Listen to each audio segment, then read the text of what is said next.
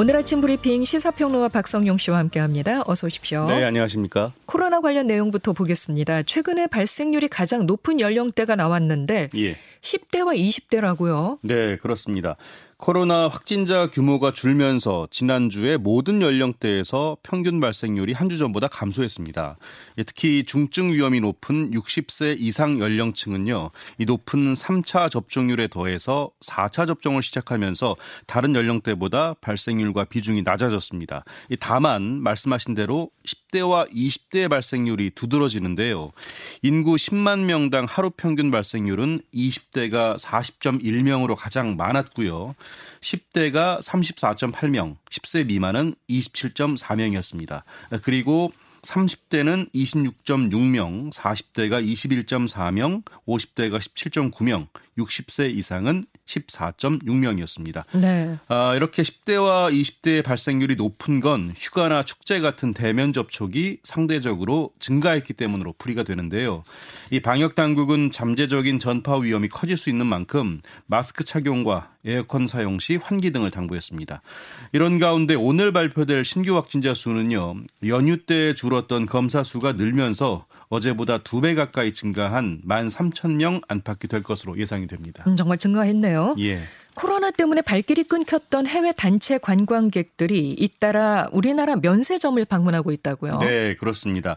어제 말레이시아 단체 관광객 150여 명이 L 면세점 명동 본점을 방문했는데요. 그동안 소규모 그룹으로 한국을 찾은 여행객들은 있었지만 100명 이상의 대규모 단체 관광객이 방문한 것은 2년 만에 처음입니다. 앞서 S 면세점에서는 지난 2일에 필리핀 여행사 대표단이 찾았고요. 5일에는 베트남 여행사 대표단이 또다시 방문했습니다. 네. 아, 그리고 지난달 27일에는요. 해외 기업의 포상 관광객들이 2년 만에 K면세점 명동점을 찾기도 했습니다. 어, 그런가 하면 이달부터 이 제주도를 방문하는 외국인 관광객을 위한 무비자 제도 무사증이 재개가 되는데요. 제주도 일대 면세점을 찾는 단체 관광객들도 늘고 있습니다. 어, 물론 주요 고객인 이 중국 관광객 수요가 아직 회복되지는 않았습니다. 하지만 동남아시아 단체 관광객들의 잇따른 방문이 단비가 될 것으로 면세업계는 기대하고 있습니다. 네. 코로나로 소득이 감소한 특수 형태 근로 종사자와 또 프리랜서들에게 고용 안정 지원금이 지급된다고 합니다. 네. 6차 긴급 고용 안정 지원금인데요. 방과 후 강사, 보험 설계사, 방문 판매원, 대리기사 같은 이 특수 형태 근로 종사자와 프리랜서 20개 업종 70만 명이 대상이고요. 200만 원씩 받게 됩니다. 이번 지원금은 기존의 1차에서 5차까지의 지원금을 받은 적이 있는 경우와 없는 경우에 이 신청 방법과 지급 시기 등이 조금씩 다른데요. 어, 1차에서 5차까지 긴급 고용안정 지원금을 받은 적이 있는 경우에는 별도 소득 심사 과정 없이 200만 원을 받습니다. 네. 아, 다만 지난달 12일을 기준으로 고용보험에 가입하지 않은 상태여야 합니다. 아, 신청은 오늘 오전 9시부터 13일 오후 6시까지 관련 홈페이지에서 하면 되고요. 혹시나 온라인 신청이 어려우면 오는 10일이나 13일에 이 신분증이나 통장 사본을 갖고 고용센터를 찾아 신청하면 됩니다. 네. 이 지원금은 신청한 순서에 따라서 오는 13일에서 17일 사이에 순차적으로 지급이 되는데요. 어, 만약에 신청 기간에 별도로 신청하지 않으면 이 기존에 긴급 고용안정 지원금을 신청했을 때 기재했던 계좌로 지급이 됩니다. 네. 해외에서 확산하고 있는 원숭이 두창과 관련한 소식입니다. 이 예. 방역 당국이 예방 효과가 있는 3세대 두창 백신 도입을 추진하고 있다고 하죠. 네, 그렇습니다. 아, 세계적으로 원숭이 두창 확진자가 계속 늘고 있는 만큼 국내 유입 가능성이 여전하기 때문인데요. 이 방역 당국은 3세대 두창 백신 제조사와 국내 도입에 대한 협의를 진행 중이라고 밝혔고요. 물량과 도입 일정이 정해지면 공개하겠다고 설명했습니다. 한편 국내에는 이 원숭이 두창에 85% 효과가 있는 것으로 알려진 사람 두창 백신 3,502만 명분이 비축돼 있는데요. 이 백신은 2세대인데 부작용 우려가 큰 만큼 방역 당국은 이런 점을 개선한 3세대 백신 확보를 서두르고 있습니다. 자, 이런 가운데 미국의 수도 워싱턴 DC에서도 원숭이 두 창의 의심 사례가 나왔는데요. 최근 유럽을 다녀온 사람인 것으로 전해졌습니다. 미국에서도 긴장감이 커지고 있는데요. 백신 접종을 서두르고 있습니다. 우리도 대비를 철저히 해놔야 됩니다. 그렇습니다. 네. 자, 어제 민주노총 화물연대가 예정대로 총파업에 돌입했습니다. 전국 곳곳에서 물류 운송에 차질이 빚어지고 있다고 하죠. 네. 이번 파업으로 일단 시멘트 업계와 주류 업계, 철강 업계 등이 직격탄을 맞은 분위기입니다. 우선 전국의 시멘트 출하량은 이 평소 대비 10% 수준으로 줄었고요. 이에 따른 레미콘 업계와 건설 업계의 연쇄 충격 우려도 커지고 있습니다. 주류업계에도 피해가 큰데요. 이 제품 출고가 늦어지면서 배송이 제때 되지 못하다 보니 일부 편의점들은 소주 발주를 제한하기도 했습니다. 제철업계 역시 마찬가지인데요. 포스코 포항제철소는 하루 물동량 4만 9천여 톤의 40% 수준인 2만여 톤의 출하가 지연될 것으로 전망을 했습니다. 아, 반면 정부는 여전히 법과 원칙에 따라서 엄정하게 대응해야겠다는 방침인데요. 관련해서 울산에서는 조합원 4명이 경찰을 다치게 한 혐의로 검거되면서 이번 파업 첫 검거 사례로 기록됐습니다. 네. 아, 화물현대는 현재 안전운임제 폐지 철회를 요구하면서 파업을 계속하고 있는데요. 네. 안전운임제는 이 화물차 기사들의 적정 임금을 보장해서 과로, 과적, 과속을 막기 위해 도입이 됐습니다. 안전운임보다 낮은 운임을 지급하는 화주에게 과태료를 부과하는 제도인데 2020년에서 2022년 이렇게 3년간 시행한 뒤에 올해 말에 폐지될 예정입니다. 화물연대는 경유가 폭등으로 안전 운임제 없이는 이 생계 유지가 곤란한 상황이라면서 제도 확대를 요구해 왔는데요. 하지만 국토교통부는 이 안전 운임제 폐지 7개월을 앞두고도 이 제도 유지와 관련한 어떤 입장도 내놓지 않고 있는 상황입니다. 다만 이 적극적으로 대화에 나서겠다는 문은 열어두고 있어서 이 대화에 따른 극적 타협 가능성도 남아 있는 상황입니다. 네. 최근에 돼지고기 가격이 계속해서 오름세를 보이고 있습니다. 예. 예. 장바구니 물가가 좀 무서워요. 그렇습니다. 정부가 안정 대책을 내놨죠? 예. 어, 최근 돼지고기 가격의 상승에는 여러 요인이 있는데요. 우선 코로나를 겪으면서 수요가 늘었고요.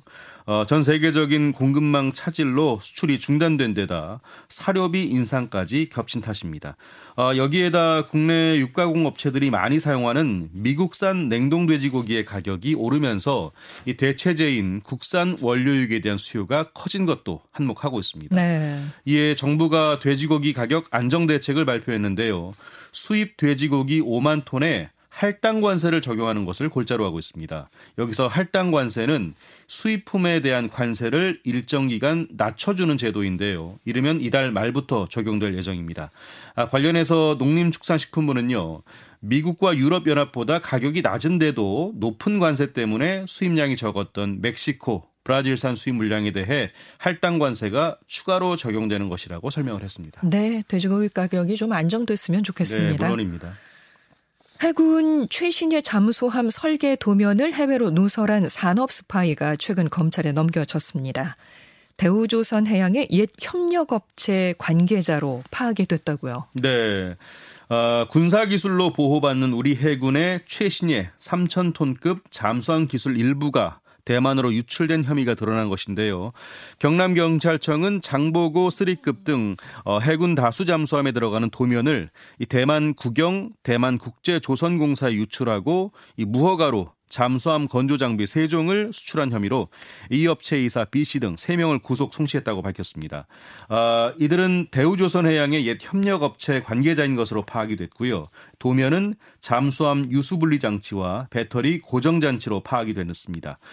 유출된 기술은 대우조선 해양이 갖고 있는 것인데요. 참고로 대우조선은 이 해군의 첫 3,000톤급 잠수함인 도산 안창호함 등 우리나라 주력 함정을 생산하는 기업입니다. 아, 경찰은 이들이 도면 등을 유출한 대가로 받은 것으로 추정되는 79억 원에 대해서 기소 전 추징 보전을 신청해서 법원에서 인용 결정을 받았다고 설명을 했는데요.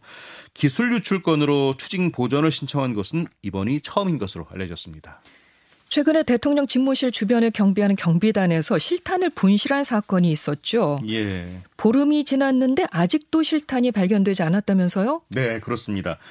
서울지방경찰청 소속 경비단에서 실탄 6발을 분실했죠. 이후 3주 가까이 지났는데 지금까지도 실탄을 찾지 못한 채 수색 작업이 진행 중입니다.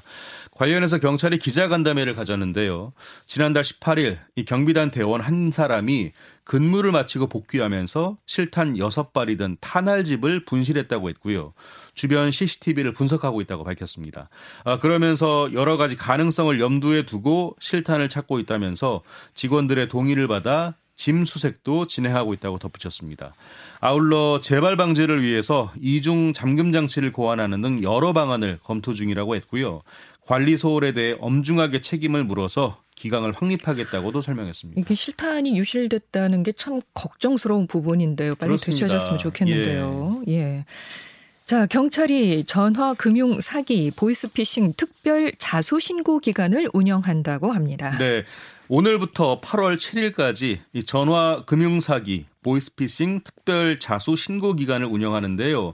어, 범행에 사용된 대포폰이나 통장, 명의 대여자와 현금 수거책, 중개기 관리자 등으로 가담한 사람이 자수하면요. 형사소송법상 자수 규정에 따라서 형, 형 감경이나 면제를 받을 기회를 얻게 됩니다. 네, 네. 아, 실제로 최근 제주 서귀포에서는요. 대출을 받게 해주겠다는 말에 본인 증권 계좌 체크카드를 다른 사람에게 제공했다가 계좌 지급 정지 사실을 알게 된 뒤에 금융기관 직원의 권고로 자수해서 정상 참작된 사례가 있었습니다. 또 강원 동해에서도요. 건물을 촬영해 전송해주는 아르바이트로 알고 범행에 가담해서 피해자로부터 1,800만 원을 속여 빼앗았지만 이 피해자로부터 받은 봉투 안에 돈이 있는 것을 보고 경찰과 상담해서 자수한 사람도 있었습니다. 이게 본인이 이게 범죄에 가담한 줄 모르고 처음에 참여하는 경우들도 그렇습니다. 있는 거잖아요. 예, 처음에는 그렇게. 예, 예. 안 경우에는 반드시 빨리 자수를 해야 되는 거군요. 맞습니다. 자, 참고로 경찰은 관련 신고를 활성화하기 위해서요. 피해 예방과 검거 유공 유적에 따라 공적에 따라서 최대 1억 원의 보상금도 지급하고 아, 보상금까지요? 예. 자, 지난 봄이 반세기 만에 가장 더웠던 것으로 나타났다고요. 네. 아, 전 세계적인 이상고온 현상에 한국도 예외가 아니었습니다. 기상청은 3월과 5월 사이 전국 평균 기온이 평년보다 1.3도 높은 13.2도를 기록했다고 했는데요.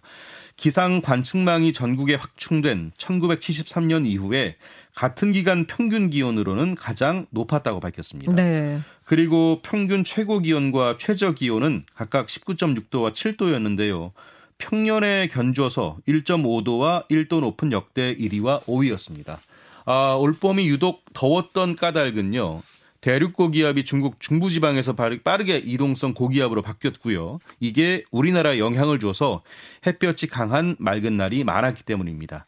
실제로 올봄 1조 시간은 755시간으로 평년과 작년보다 각각 109.8시간과 89.2시간 긴 역대 2위였습니다.